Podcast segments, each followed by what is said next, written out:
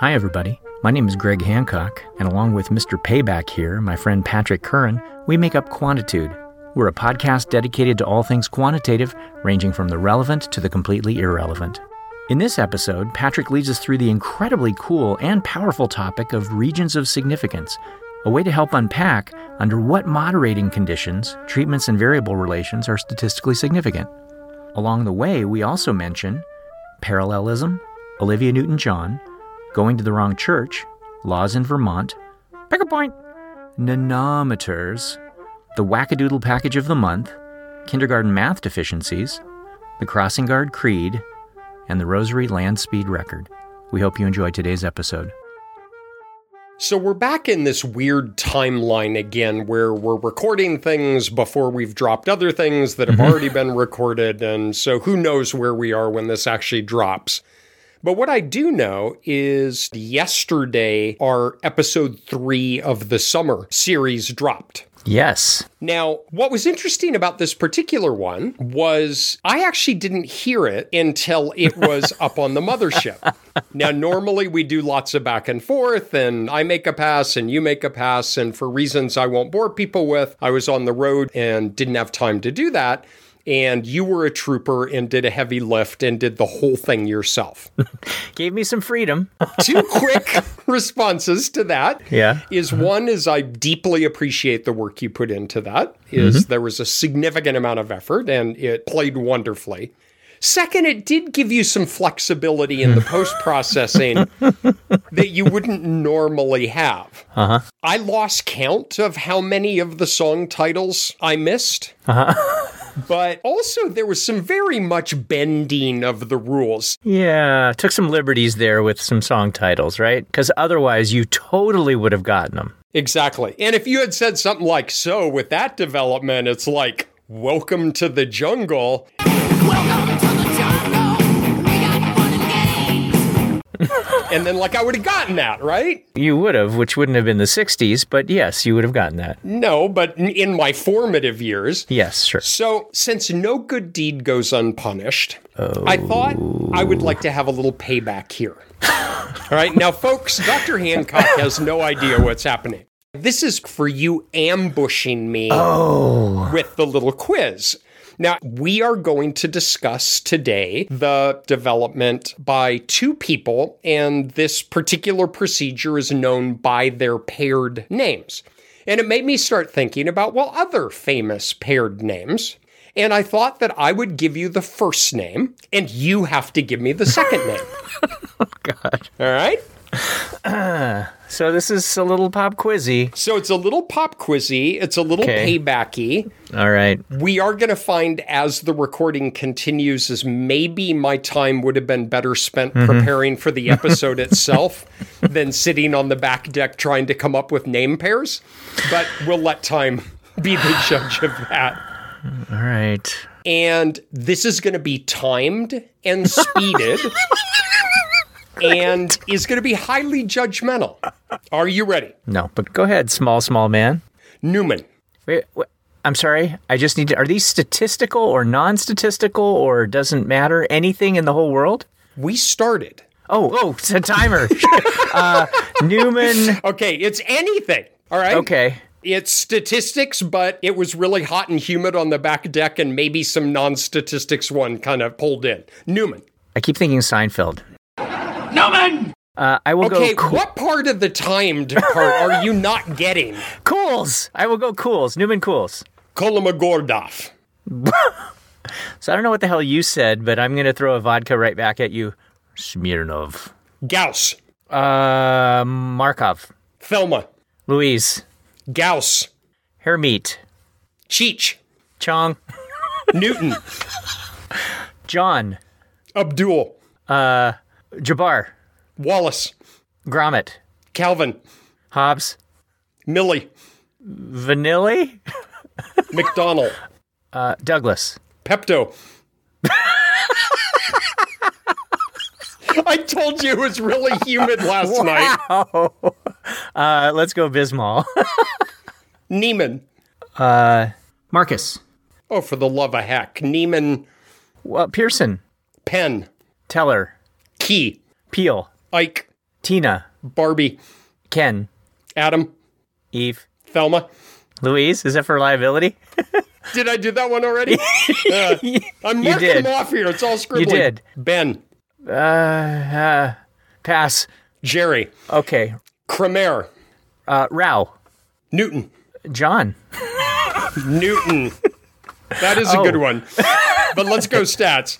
Thank you. Oh, okay. Uh, uh, Raphson, Homer, Uh, uh, Marge, Lockheed, Martin, Laverne, Shirley, Johnson. uh, Johnson, That's a good one. A second one. Johnson. uh, Neyman. There we go. All right. And that brings us to our topic for the day. How did I do? God, I'm sweating bullets here. How did I do? Yeah, I don't know how you did. I was a little fixated on Olivia Newton John. I don't know how that happened. Physical, physical. What are we doing, man? Johnson Neyman. Hmm. So over the summer, we had a blast talking about history, kind of where we came from and how we got to where we are. And one thing I hope that we were able to convey was how much really important work was being done a very long time ago. One thing that I think is incredibly underused is what's called a Johnson Neyman region of significance and then an associated confidence bands. Yeah. And are you ready for this? Johnson and Neyman was published in, I think I know. well, tell me. Wait. Um, This isn't the continuing quiz. uh, Times New Roman. I actually didn't have enough information to answer that. I was just so. But you were just going to blurt it out anyway. yeah, yeah, whatever. Um, actually, I think it was originally published like in 33 or something. And my recollection is it wasn't in a U.S. journal. I think it was like statistical something something. Come on.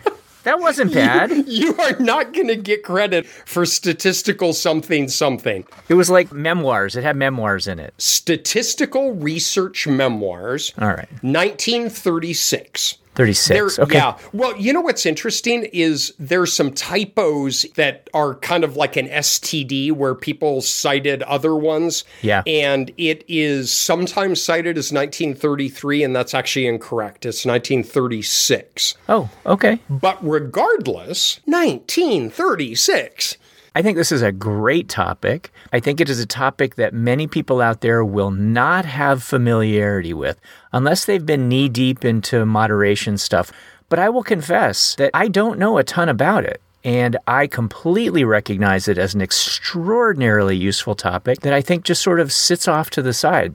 And I know that you had a number of papers on this topic. So let me just reframe this. As a trigger warning to listeners, you're probably going to hear a lot of Patrick talking. I think that's fair up front for us to let them know that. Well, yeah, I have written a few things on this in collaboration with other folks, and I think it's a remarkable tool that is underused in our work that we typically do. But I need to count on you mm-hmm. for keeping the guardrails on and shoving me back into play every now and then. So just the usual. Is that good by you? Yeah, it's totally good. I assume that you have a really, really well delineated mental arc for the pedagogical experience, the journey that you're about to take us on. Bonnie. Clyde, Okay, that was one I didn't ask. so funny you should ask. Oh, and here's another one for you Starsky. duh, Hutch, Kane. Abel? Yeah, I was going to go from Starsky and Hutch to Old Testament. Okay. All right, so let's teleport way back to our favorite Irishman, Gosset, who is testing yeast for Guinness Brewery, and he develops what has become now to be known as the T test. All right, we got two means. So let's bring it into the fore. So just making up example as we go along, which maybe is something I should have spent more time on last night, but I had priorities at hand. Uh-huh. Bonnie, Clyde. So let's say we're interested in studying alcohol use in high school students. Hmm? So 9th through 12th grade, adolescents. And we are interested are there differences in average alcohol use for students who go to a public high school mm-hmm. versus students who go to a private high school. Okay. All right, pretend like there's no nesting, all of this. We have one kid from each school, right? Whatever. But we got two groups and we have a continuous dependent variable. And we would like to know is there a significant difference in the mean of alcohol use comparing public versus private school? Mm-hmm. All right, good old t test. I'm with you. All right, the null hypothesis is the means are equal. The alternative is they are not equal. And if we get a significant difference, we say it is highly unlikely I would have observed my difference or larger if there was no difference in the population. Mm-hmm. In and out, nobody gets hurt. What can possibly go wrong with a frequentist perspective? All right, so we got the two means. Well, we're back with Gosset, we're back with Fisher, so we're doing a little bit of reminiscing about summer. Mm-hmm. And Fisher, who we all agree is a horrible person, If we've learned nothing. if we learn nothing over the summer. But Fisher developed ANCOVA, analysis of covariance. So what that is is instead of just comparing two means, we're going to stick with two. It scales up to more than two groups. Sure. He said, well, wait a minute. Let's say we have a continuous variable. He looked at things like rainfall and temperature and cloud cover and things like that. Mm-hmm. Is he wanted to estimate and remove the effects of this covariate and then look at the adjusted means. Right. So let's say in ours, we say, well, I would like to do the group mean comparison controlling for a continuous measure of self reported anxiety. Ooh, okay. So I know that on average, anxiety tends to be related to alcohol use. And I would like to say, when you control for the effects of anxiety, are there mean differences in the adjusted means above and beyond the effects of anxiety? All right, cool. Well, here's a couple interesting things. The big assumptions we make are twofold. One we're not going to deal with and one we are. Mm-hmm. The first is is the covariate is linearly associated with the dependent variable. Right. All right, so you got a line, and we're back to our adjusted mean moving up and down the line. So, on average, if you're higher on anxiety, you tend to drink more. If you're lower, you tend to drink less. Mm-hmm. All right, so linearity, and we're going to leave that one alone. Although you can easily address it, we're going to ignore it for now. The second one, though, which was a poke in the eye to ANCOVA for decades, is homogeneity of regressions Yeah, parallelism. parallelism. That's a wonderful word. So, everybody, I'm going to do a lot of Marcel Marceau kind of things, which one would think is not as effective over audio. No, but you go ahead. I'll translate as needed. now he's flipping me off. See, it works fine. All right, so everybody picture in your mind's eye an XY axis. X is anxiety, Y is alcohol use. Now, picture on that XY axis a horizontal line. Mm-hmm. What that represents is there is no effect between anxiety and alcohol use, right? As you move that conditional mean up and down, there's a slope of zero. All right, well, what if anxiety has a significant prediction? Let's say it's positive.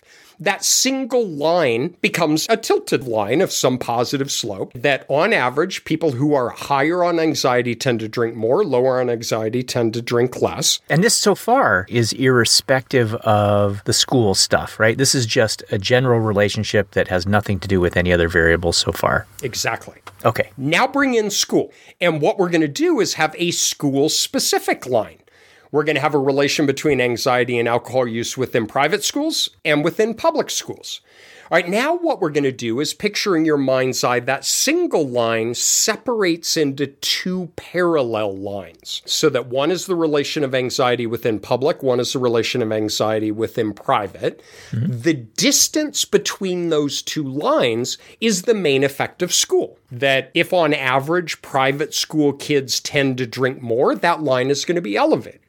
So instead of comparing two unadjusted means, the mean of alcohol use within each of the two schools, we want to build a model that compares two adjusted group means. So the means above and beyond the effects of anxiety. Mm-hmm. So I'm going to take the opportunity to expand on the pop quiz element of this, Greg. Excellent. Describe to me an XY plot that would show a main effect of group and a main effect of anxiety, but no interaction between group and anxiety. Abdul Jabbar. You were right. Okay. So, first of all, I'm going to assume that X, in this case, I think you defined it as anxiety, and Y, which is your alcohol consumption, that they have a positive relationship. Higher degrees of anxiety mean that Patrick is going to go have more Coors Light as a high school student, something like that. There's a positive relation, but I haven't said yet for which group. Well, let's imagine that there's a positive relation whether you are in a private school or you are in a public school. So there are two lines now. If there is a difference in alcohol consumption between public school and private school, but the relation between alcohol consumption and anxiety is the same, then what you would then have are two parallel lines, two lines with equal slope, right? That parallelism or homogeneity of regression slope. And in analysis of covariance, if you have those parallel lines, and I cannot underscore that if enough, then the distance between those two lines, the vertical distance, represents a treatment effect after you have controlled for, in this case, anxiety. And if the two groups have the same anxiety on average, then you're not doing any adjustment to the means. All you're doing is controlling for extraneous variability in your outcome variable, which is not necessarily insignificant, right? That can be a very helpful thing. But if the two groups are starting off with different amounts of anxiety, then the two lines, while parallel, are shifted a little bit from each other. And the idea of analysis of covariance is that you can sort of equate these groups on X, equate them on anxiety by sliding their means up and down the line until you get to an average amount of anxiety. And that right there is often taken as a representation of the difference between the two groups after controlling for differences in X, in this case, differences in anxiety. But it all rests on the lines being parallel. How'd I do? You get an 8 out of 10. Okay. Okay. And like my usual grading is I will leave it to you to determine why you didn't get those last two points. Uh, My entire grading rubric is based on capriciousness. okay. No, that's exactly right. And anybody who has taught this has maybe given, and this is a really nice homework assignment. I give a bunch of empty XY plots on a sheet and say, you have an ANCOVA, you have two groups, and you have a continuous covariate. Draw the relation where there's not a main effective group or of X, right? Mm-hmm. That's a single horizontal line. Then I say, draw where there's a main effective group but no effect of X. And you have two horizontal lines that are separated, and then a main effect of both. And those two horizontal lines are now tilted, mm-hmm. but at exactly the same amount. So they're parallel. But as Greg highlighted, it is crazy important if you're going to do a main effect Sankova in the way that we've described that those lines be parallel. Mm-hmm. For decades, if you failed that assumption, and there were a variety of ways that you could test this, it was actually encouraged in textbooks that you not use ANCOVA. Mm-hmm. You use alternative methods, or you use a different design, or you do separate group analyses. Until some of the historical strands that we talked about over the summer, it became available that you can bring in an interaction.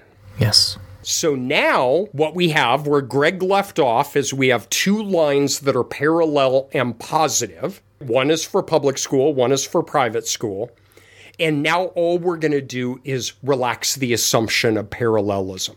We're going to allow them to be non parallel. And if I put on my antique ANCOVA hat, that's really bothersome because that implies, at least for now, that the nature of the adjustment, the nature of the, I'll say, effect that anxiety might have on alcoholism could be different in the two groups. That doesn't bother me as much as saying that one group is going to get more credit for its anxiety and one group will get less credit. So you got to talk me through this a little bit more. It all involves my 89 year old mother. The anxiety? That, among many, uh-huh. many other things. We've talked on prior episodes as your mom calls you on Sunday night and says, honey, what is the difference in alcohol use between public and private schools? And you say, mm-hmm. well, on average, if you're in private school, your mean is two units higher than if you're in public school. I just made that up. That's not tied to any literature. Sure, sure, sure. And she says, Well, but there might be differences in school anxiety. Did you adjust for that? And you said, Yeah. And then she says, Well, then what was the difference? Well, if you're under parallelism, it's 2 mm-hmm. no matter where on anxiety you are. Think about those parallel lines. You know what's fun today? Even though we're going to do some crazy cool stuff with math, we're never going to leave middle school. Mm-hmm. We have two parallel lines, and you move up and down the x axes. The distance between those two lines is exactly equal. Indeed, that's what defines them as parallel. Mm-hmm. That means you have no interaction. Now make those non parallel. Picture in your mind's eye running up and down the x axis that again represents anxiety. Mm-hmm. Well, now mom calls and says, Well, what is the difference between public and private schools as a function of anxiety? And you say, Well, it depends. Yeah. At what level of anxiety are you interested? Because there's less of a difference on lower levels, but that difference begins to get bigger and bigger and bigger as anxiety goes up. Those two lines are fanning out from each other in what you described, right? Exactly. So it depends. All right. Now, as Greg just says, that makes you a little loopy. Because if you think about adjusting the means within the two groups, well, now you have different tuner depending upon where on X that is. Mm-hmm. Very cool. We have marched all the way up into like 1921, something like that. So, for many years, if you failed the test of parallelism, it was often recommended that you not use ANCOVA, that you use other methods. Mm-hmm. But then remember, we talked about having the ANOVA ANCOVA kinds of models and the regression kinds of models. Mm-hmm. And Cohen in 68 reminded us that they're all members of the GLM, and we can think about that as a multiple regression. So now, moving out of what we might think as a traditional ANCOVA, you actually have a two predictor regression. Alcohol use is your dependent variable. You have a binary predictor that is public versus private school, mm-hmm. and you have a continuous predictor that's anxiety. And we can look at the effects of school membership above and beyond anxiety. Indeed, we can look at anxiety above and beyond school membership. But we can enter the product term mm-hmm. and explicitly model that as an interaction. And instead of saying, well, let's estimate and remove the effects of anxiety and look at what's left over, now we can address my mom's question is what is the relation between alcohol use and anxiety within public school students? And what is the relation between alcohol anxiety within private school students? And we build that into a synthesized part of the model. Yeah, and we had a whole episode, I think it was last year, about moderation, the idea that it depends. And in the ANCOVA history, as I recall, significant interaction was a death knell. And now we view it entirely differently. Now we say, oh my gosh, this moderation is so rich in the information that it has. And I think where we're going is ways of unpacking that richness. we still haven't gotten to 1936. Uh-huh. Because one of the big take home points that we get from this, other than Greg can't put Jerry with Ben, dude, you get Cain and Abel and you don't get Ben and Jerry? I'm going to the wrong church, clearly. So. We spent a summer up in Vermont and we did the Ben and Jerry tour, and they give free samples at the end. And my very young children at the time wanted to move to Vermont because they thought that you got free ice cream anytime you went out. It's a law in Vermont, I've It heard. was pretty funny. Uh-huh. Once we build this into the model, it's exactly the same thing, right? Mm-hmm. But we're looking at it through a different lens. Now we are saying the relation between X and Y depends in part on group membership. And enter the stage 1977, David Rogosa. Do we need like disco music or what would we need right now for 77?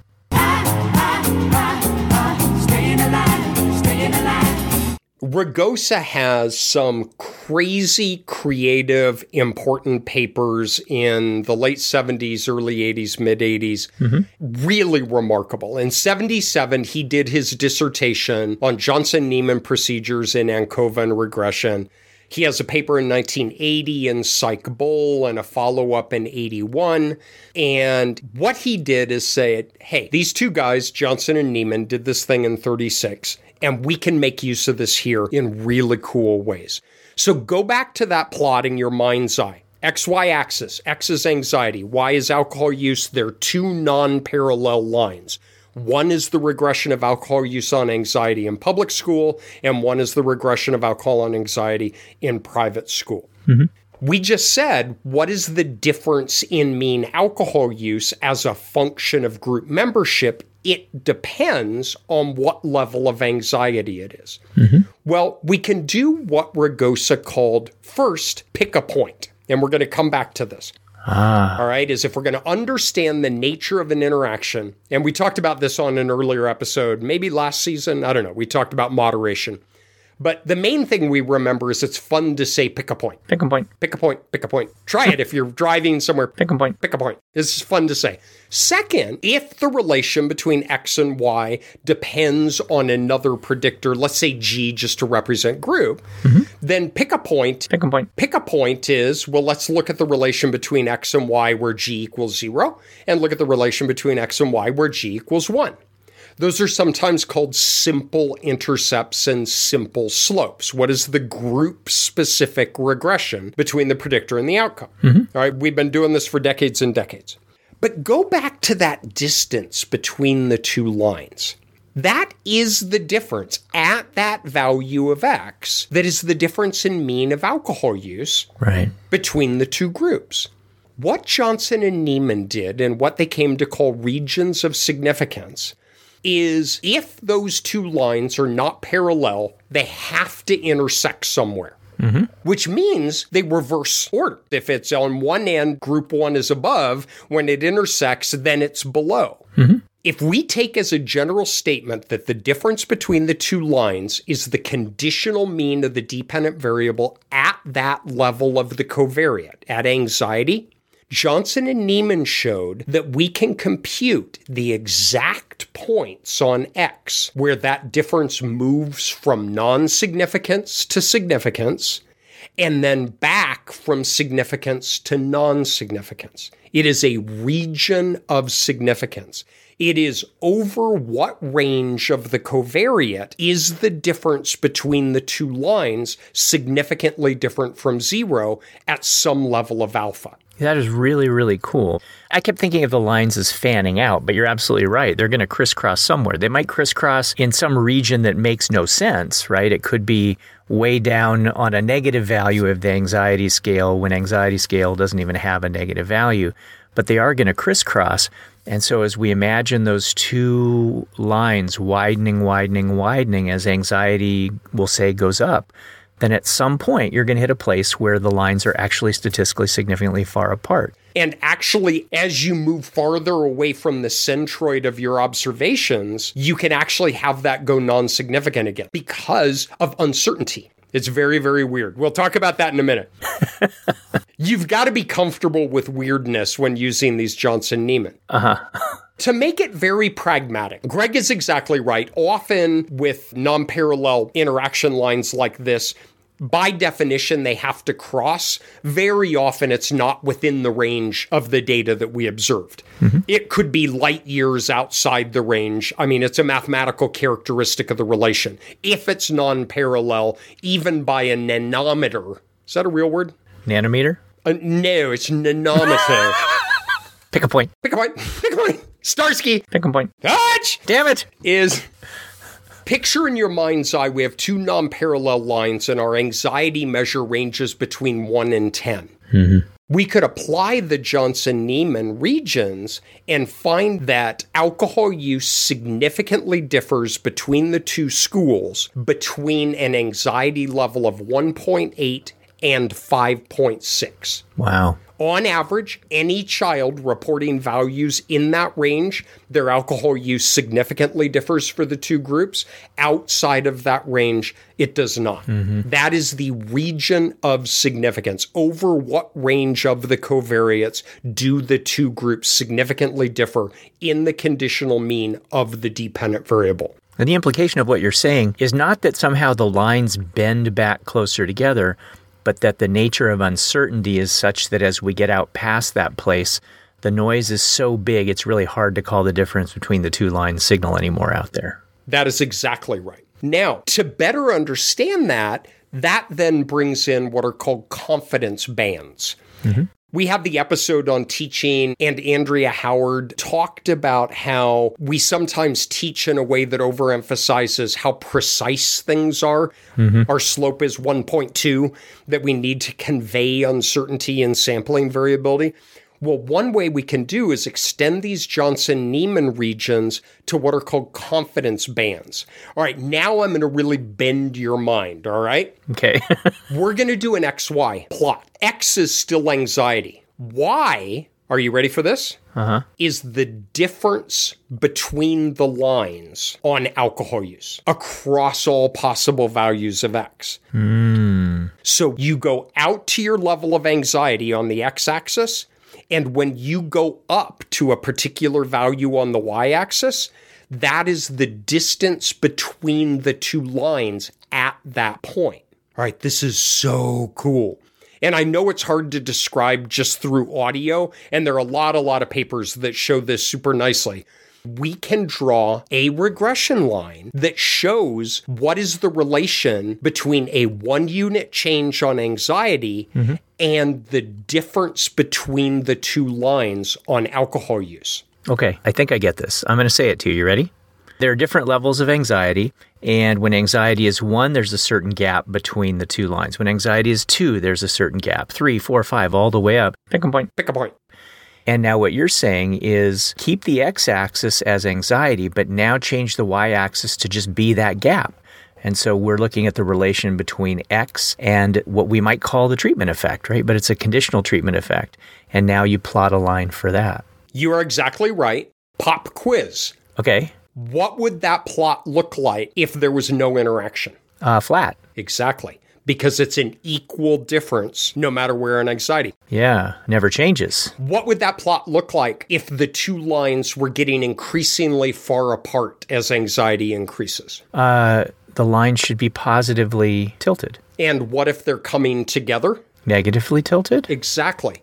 So if you have a horizontal line in this plot, it means there's no interaction. And when mom calls and says, What's the difference between the two groups? It doesn't matter. You just pick any level of anxiety, go up, and it's two.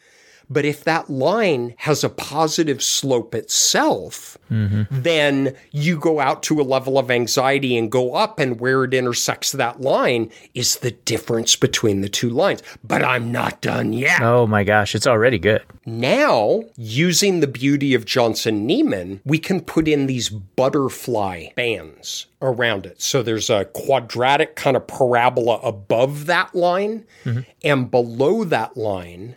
And then we can look at where do those curves intersect the x-axis because that's going to indicate where that difference in the two lines is significant and where it is not significant. So in your mind's eye, picture a positive line mm-hmm. with two butterfly like regions, one above it and one below it that are curved like a parabola. That is the confidence band. So, as I move up and down the anxiety scale on the x axis, the line is telling me how big the gap is between the public school and private school in terms of alcohol consumption. But that gap has a standard error around it. And we wind up building what looks like a butterfly plot around so that the standard error of the gap associated with public school versus private school alcohol consumption, the uncertainty in that widens. And so that's this butterfly That's exactly right. and I think what you said is when it starts crossing the x axis, that means that the gap between public school and private school represented by the line now has as part of its confidence interval zero. So we can no longer confidently say that there is a detectable, statistically significant difference between public school and private school. That's exactly right. And pick a point. Pick a point. Let's say you wanted to know what is the difference in alcohol use at a value of anxiety of one. Nice. and you compute the point estimate and the confidence interval. And at five, and you compute the point estimate and confidence interval, and 10. Mm-hmm. So you pick one, five, and 10 as your three pick a points. Pick a point. All right, so you just have one point with a little plus or minus two standard errors, however you compute it. Mm-hmm. Now do it at 2.5. Now 1. Now 0.9, 0.8, 0.7, 0.6. a little point and confidence interval across the continuous number line of x, and that's where that parabola comes from. Mm-hmm. At any one value of x, that is the point estimate and the confidence interval. You're just doing it across the range of x. Wow. It is absolutely beautiful to see. Yeah. So when we had an episode previously about moderation, you know, the take home message of that was it depends. And it sounds like what we're doing here is we're actually quantifying the region where we can statistically say that it depends on this particular moderating or interacting kind of variable. Exactly. Now, one final thing, and this falls under the do as I say, not as I do, because I don't think I've ever actually done this, although I sure grouse when people don't. Picture this final plot. All right. So as you're listening, this is, I was going to say, if you're listening, I sent you yesterday, Greg, the guy sent the email to a listserv I'm on, and in bold underlined, he said, Let me know if you do not receive this email. and my very first thought was I took a screenshot and sent it to Greg. So I emailed the guy and said I hadn't received his. Karl Popper would have something to say about that. Now, your final task. This is your project, your data. Picture in your mind's eye.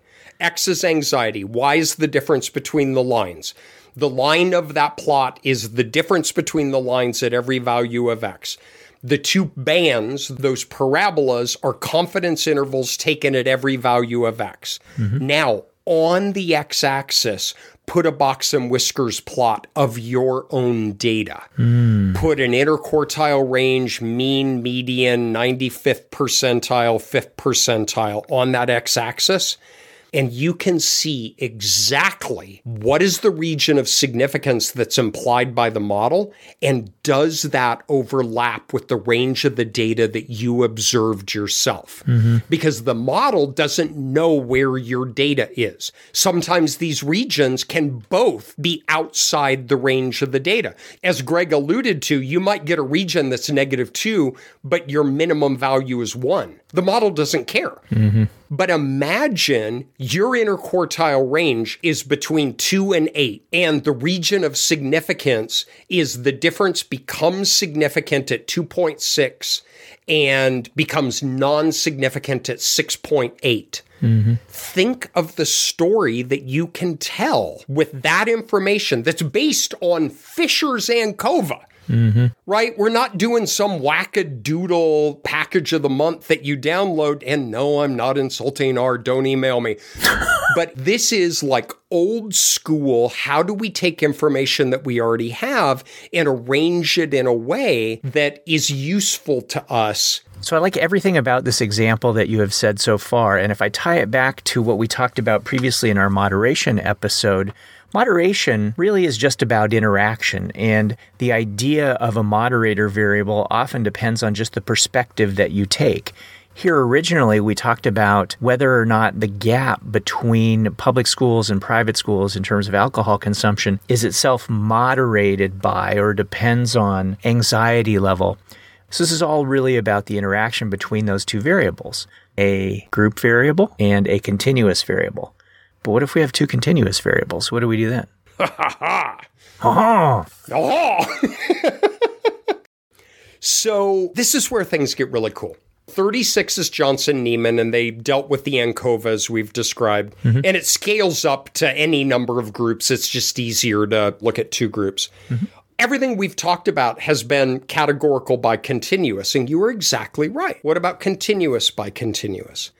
What it turns out is Bauer and I wrote a paper in 2005 in multivariate behavioral research where we tried to tackle this very problem. And with Bauer's math leadership and me mostly doing path diagrams and citations, so that's the Bauer and Curran. But Bauer said, okay, well, look, if we take these two groups, get out of the ANCOVA mindset and embed it within the GLM, uh-huh. and grouping is just a vector in a design matrix, then it's just regression as usual. We can have categorical, we can have continuous, we can have higher order interactions. And in that paper, what we tried to do was to generalize Johnson Neyman to continuous by continuous interactions. So let's imagine that instead of grouping, we'll give that up for now and say anxiety and depression correlate with one another. And so what we would like to know is what is the relation between anxiety and alcohol use as a function of a continuous measure of depression? Nice. Now we have a continuous by continuous multiple interaction. And we can arbitrarily define one to be the focal predictor, one to be the moderator. These are symmetric and they can be reversed. Mm-hmm. But for sake of argument, let's say that anxiety is the focal predictor, mm-hmm. and we are going to look at the moderating effects of depression. Now, mom calls and she says, Honey, what is the relation between anxiety and alcohol use? And you say, It depends. Mm-hmm. At what level of depression are you interested? Nice. Because the magnitude of the relation between anxiety and alcohol use depends in part on depression. Exactly like the relation between anxiety and alcohol use depends in part on group membership, mm-hmm. but now we have a continuum. It depends on depression. Okay, okay, okay. We're using anxiety as a predictor and alcohol consumption as an outcome. So if you could, then you would look at the relation between those two, in theory, for every single level of depression. Exactly. Pick a point. Pick a point. If we have a continuous covariate, that means an infinite number of values of depression. Right. You and I are busy guys. I've got to go pick up my kids in a few minutes. I am not going to calculate the regression between X and Y at every value of, let's say, your moderator Z, for lack of a better term. That's depression. So, what Rogosa and others have advocated, This is calculus. Is calculus coming? not yet. I'm so excited. I'm excited. Hang on, math geek. Okay. If we want to look at the relation between X and Y across values of Z, let's do a high value, a medium value, and a low value. Pick a point. Pick a point. Maybe one standard deviation above the mean, at the mean, a standard deviation below the mean. All right. Most all of us who are listening have seen some variant of this. Mm-hmm. is a simple slope, a simple intercept, and you say, what is the relation between anxiety and alcohol use at a high level of depression, a medium level of depression, and a low level of depression? And we can get p values for those that says, is that regression line significantly different from zero at a standard deviation above the mean? Right. Is it significantly different at the mean, or is it significantly different a standard deviation below the mean? This feels very Aiken and West, like 91. Yep, they had a wonderful little sage book on testing and interpreting interactions in multiple regression. That is a glorious little book. Were you with Leona at the time when that was being cooked up? Yeah, I actually had the honor of reading drafts of that. That's so cool. Steve was my dissertation advisor, and I was there in the late 80s, early 90s. So, yeah, I was right when they were writing that. I made no contributions. I read drafts and just made comments, but that was it. Nice. But yeah, so high, medium, and low, all of us have seen the fan that's opening up of what are the three regression lines. But here's a couple of interesting pieces. So let's say I'm going to make things up. The p value of the regression of y on x at high depression has a p of 0.01. And at medium has a p of 0.03. And at low has a p value of 0.09 somewhere between medium and low, it moved from significance to non significance. Uh huh. Well, don't you have a hankering to figure out where that is? Mm-hmm. We're getting close to your calculus. Okay. We're not there yet, nerd boy. Oh my God. Okay, okay, okay. But how do we do those pick a point? pick a point. Well, what we do is we compute the slope. Let's just focus on the slope. Each has an intercept to give the level, but let's focus on the slope. We compute the slope at high depression. We compute a standard error for that, and we get a critical ratio. That's how we get the p. We compute the slope at a given value of depression for the mean, mm-hmm. and we compute the slope at a given value for low, and we get those three critical ratios mm-hmm. we can take Johnson and Neyman and say, well, wait a minute. You have critical ratio equals point estimate over standard error. So you're going to give me the value of depression, and I'm going to give you the critical ratio that goes with it. Mm-hmm. What if you give me the critical ratio and all give you Yeah. the value of the moderator that goes with it. so, in order to be significant, what level of the moderator would we have to be at? Is that right? That is exactly right. Genius. And that is moving from pick a point Pick a point. to regions of significance is what we can say is well, if the slope between x and y varies as a function of z, at what levels of z does that slope transition into and out of significance? And this is what you and Bauer worked on in 2005? Yeah, so we had a handful of papers on this, and the first one was in 2005 in multivariate behavioral research. And with Dan's math chops, he was able to move from the discrete group case, embed that in the GLM, and generalize it to continuous covariates. And it's exactly Johnson Neyman. It's just now we're going to go back to the weirdo plot. The one we left off with, remember, had anxiety on the x axis, and the y axis was the difference between the two regression lines. Mm-hmm. All right, now, Neo, you're going to take the red pill, Whoa. and the x axis, which is our moderator, is going to be depression. Uh-huh. The y axis is going to represent the magnitude of the relation between our focal predictor and the outcome. Mm-hmm. In other words, our y axis is the slope between anxiety and alcohol use at every value of depression, The raw slope, the unstandardized slope? the unstandardized raw slope. Okay. We're going to put all possible values across depression. Mm-hmm. Now, picture in your mind's eye, go down to one standard deviation below the mean on depression and up. That's your pick a point. Pick a point. Go ahead and throw a confidence interval on if it helps you sleep at night. Do another one at the mean. Do another one above the mean. Those are your three pick a points. Now do it across the infinite number line, and you get this beautiful parabola on both sides, the same butterfly plot. But instead of the difference between the two lines, it is the slope of the relation between the focal predictor and the outcome at all possible levels of the moderator. So the math of this sounds very, very cool. I'm feeling some quadratic equation, solving for unknowns to figure out where the points are, where you just crest over significance or inside significance. And this, don't take this the wrong way, but Okay, how just did- sec. We have a family rule. Nobody starts a sentence with that. But Uh-huh. please go ahead. Okay. How did this not get done until 2005? This seems to me like such an important extension to be just kind of hanging there.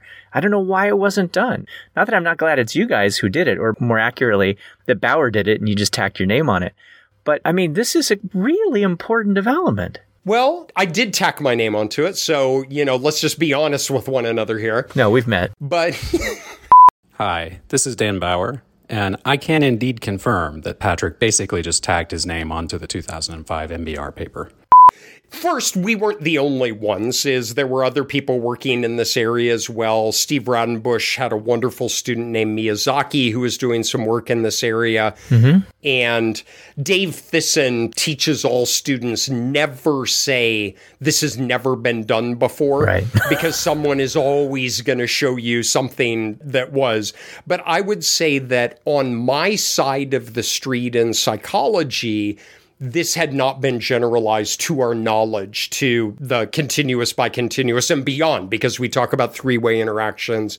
And the big part of that MBR paper was then we also brought it into the multi level model. Mm-hmm. So, how do you use these same methods for within level interactions, across level interactions when you're in a hierarchical structured or even growth modeling like framework? And it's all quadratic expression. Remember in eighth grade, ax squared plus bx plus c equals zero, and you curse the dark as to when am I ever to need to do this? This is today? this is it. It's today. minus b plus or minus the square root of b squared minus 4ac all over 2a. I was in your house unsupervised. I went down to your basement where you have a whiteboard on the wall, and from first principles, you derived the quadratic solution. And I just looked at it and I thought, oh, to be a child in this house. Well, I mean, kindergarten is not teaching the kids what they need. so, yeah, it's true. So, yeah, from school, I remember that. That's burned in my brain. The main other thing I remember from school is I was a crossing guard in fifth and sixth grade, and I had to memorize prevention of accidents as well as the prevention of the violation of the laws, the creed of all patrol members. Those are the two things I remember from school. The main thing I remember as a child is uh-huh. Hail Mary, full of grace, the Lord is with thee. Blessed art thou amongst women, and blessed is the fruit of thy womb, Jesus. Holy Mary, Mother God, pray for us sinners now at the hour of death. Amen. My brother and I still hold the land speed record for rosaries in the back of cars. That's it's impressive. You're the rap god of the Hail Mary. The Eminem of the rosary. Uh, summon, I'm a doom, I'm a you assuming I'm a human. What I gotta do to get it through to you? I'm superhuman.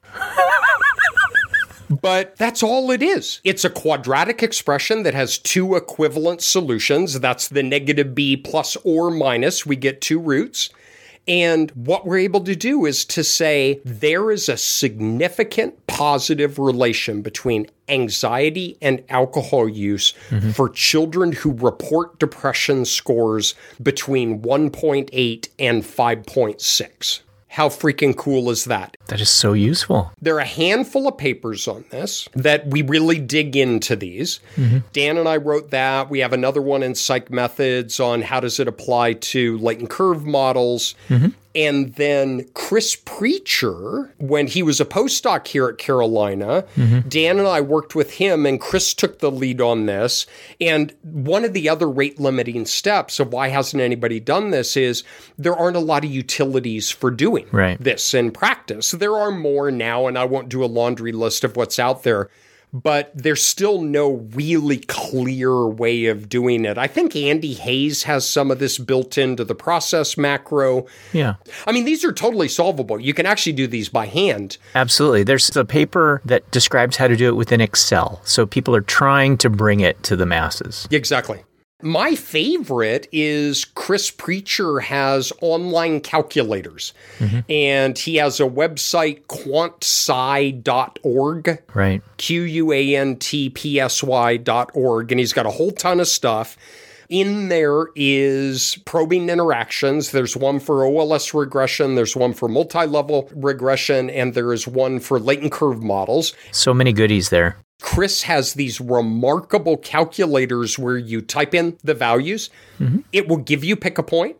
It will give you regions of significance, and damned if it won't create R code that you can submit to an R server that will give you the plots of the confidence bands. Beautiful.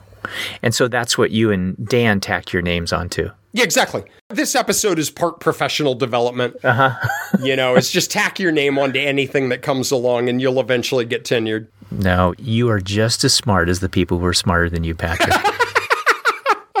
All right, so I've experienced a lot of emotions hearing you talk about this. One is excitement, another is a little bit of shame in the sense that I haven't taken more time to integrate this into my thinking because I just see so many possibilities and issues that should be studied, and maybe they have been studied. You would know.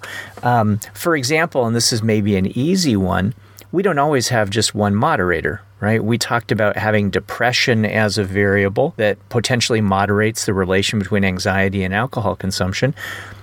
What's another variable that could be acting as a moderator besides depression? Sure, you could have, say, parental diagnosis of depression, of a major affective disorder. So, does a child have a parent who has a diagnosis of major affective disorder? So that's a yes or no. Sure, could be binary. Okay, so you've got the kid's own level of depression, and then you have whether or not there exists a parental diagnosis of mm-hmm. this. Great. So now I've got these two potential moderators, whereas before you had this vertical axis that represented the relation between anxiety and alcohol consumption, and a horizontal that represented one moderator.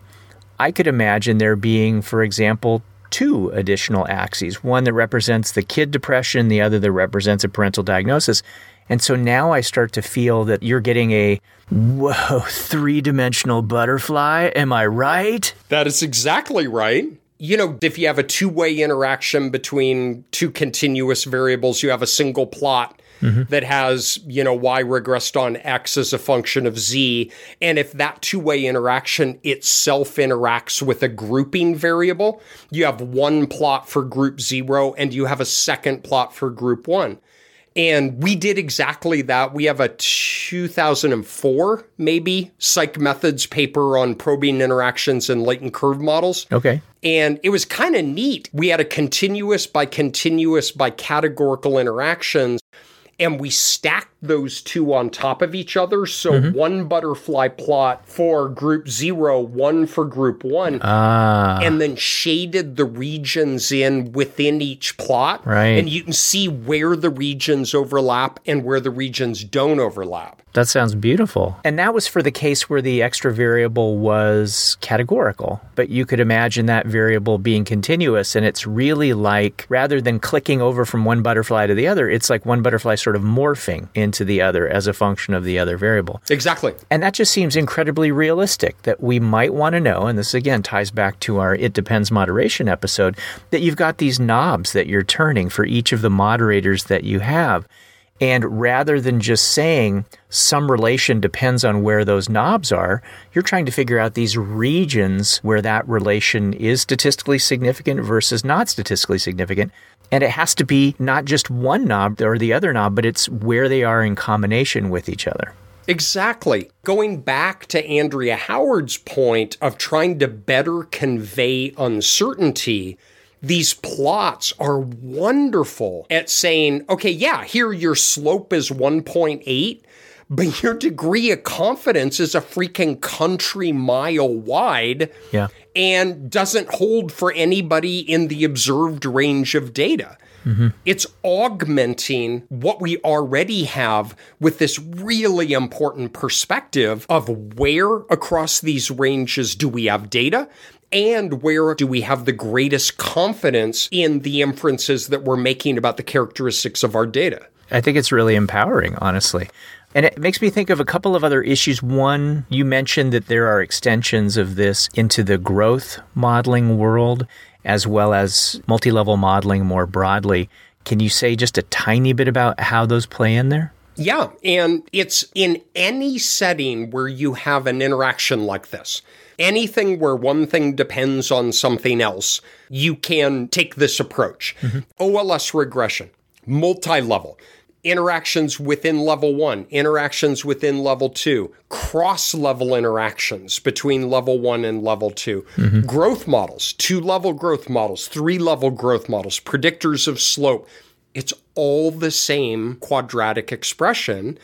And you fit your model, you pick off the values that you need, and you plot them in this way that has been around for 80 years. Mm-hmm. In the growth model, is it that you have a slope factor and there are regions where the slope is not statistically significant and regions where the slope might be statistically significant as a function of some covariate, and you're defining those regions where the slope differs significantly from zero? That is precisely right. So we have an example where we have developmental trajectories of antisocial behavior. And on average, there is a linear increase starting from kindergarten through elementary school. On average, antisocial behavior increases. Mm-hmm. And there's a linear slope and there's significant variance. We bring in a time invariant covariate of cognitive stimulation in the home, and it significantly predicts slope so that the magnitude of the relation between the passage of time and antisocial behavior, that is the growth trajectory of antisocial behavior, depends in part on how much cognitive stimulation you were exposed to in the home at baseline. Mm-hmm. You can apply these pick a point and regions, and you can show that across lower levels of cognitive stimulation, there is a significant positive increase in antisocial behavior over time.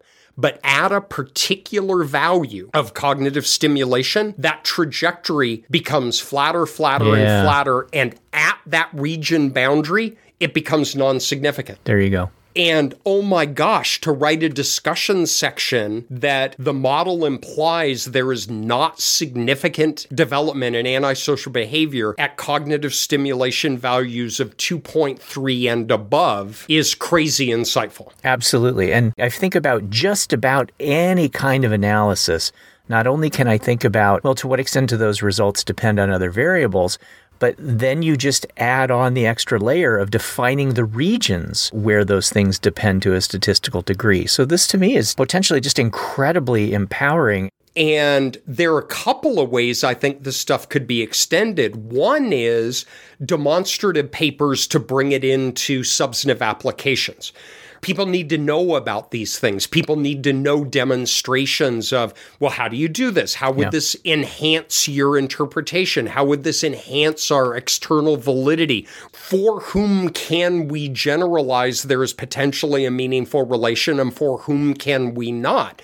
Mm-hmm. I mean, the tentacles on this are really far reaching. So, one could be kind of a pedagogical, demonstrative dissemination kind of piece, but there are also a ton of unique extensions and applications that I think that a clever person could say, okay, well, these guys kind of pulled out this 1936 thing and polished it up a little bit. Mm-hmm. How can I build something new from this?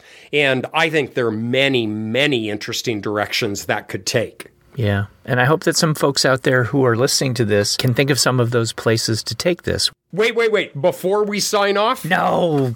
Watson, Crick. Simon, Cowell. Um, uh, Benet.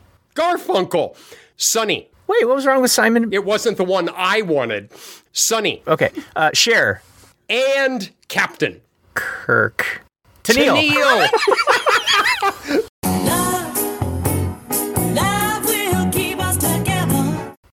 Goodbye, everybody. Okay, take care. Thanks so much for joining us. Don't forget to tell your friends to check us out on Apple Podcasts, Spotify, or wherever they go to pass the time before their children are sent home to quarantine. You can also follow us on Twitter, where we are at QuantitudePod, and visit our website, quantitudepod.org, where you can leave us a message and listen to past episodes. And finally, do all your back to school shopping with Quantitude merch from redbubble.com, where all proceeds go to donorschoose.org to help support low income schools. You have been listening to. Excuse me, Greg. Oh, hey, Jiffy. Uh, are you okay? I'm doing the episode exit. Well, I was hoping that I could help out. My agent says that I should contribute more to the creative enterprise. Oh, okay. Uh, do you want to try this part? Sure. You've been listening to. Got it, got it. You've been listening to Quantitude, the podcast still hoping to have a region of significance. Not bad. Uh, okay.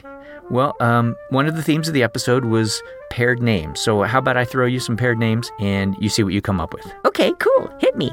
This week's episode has been sponsored by Greenhouse Geisser. Greenhouse geyser. What happens when a thermal spring erupts in your arboretum? Greenhouse geyser. Okay. Uh, and by Spearman Brown. Spearman Brown, whose formula was foretold by the oracles. Ooh, the prophecy formula. Very nice. All right. And by Dunn Bonferroni. How do I like my bonferroni done? Al dente, with a nice carbonara sauce. Uh, all right. And finally by Kaplan Meier. Captain Meyer, so important that your survival just might depend on it. Nice. All right, go ahead, buddy. Bring it on home. This is most definitely not NPR.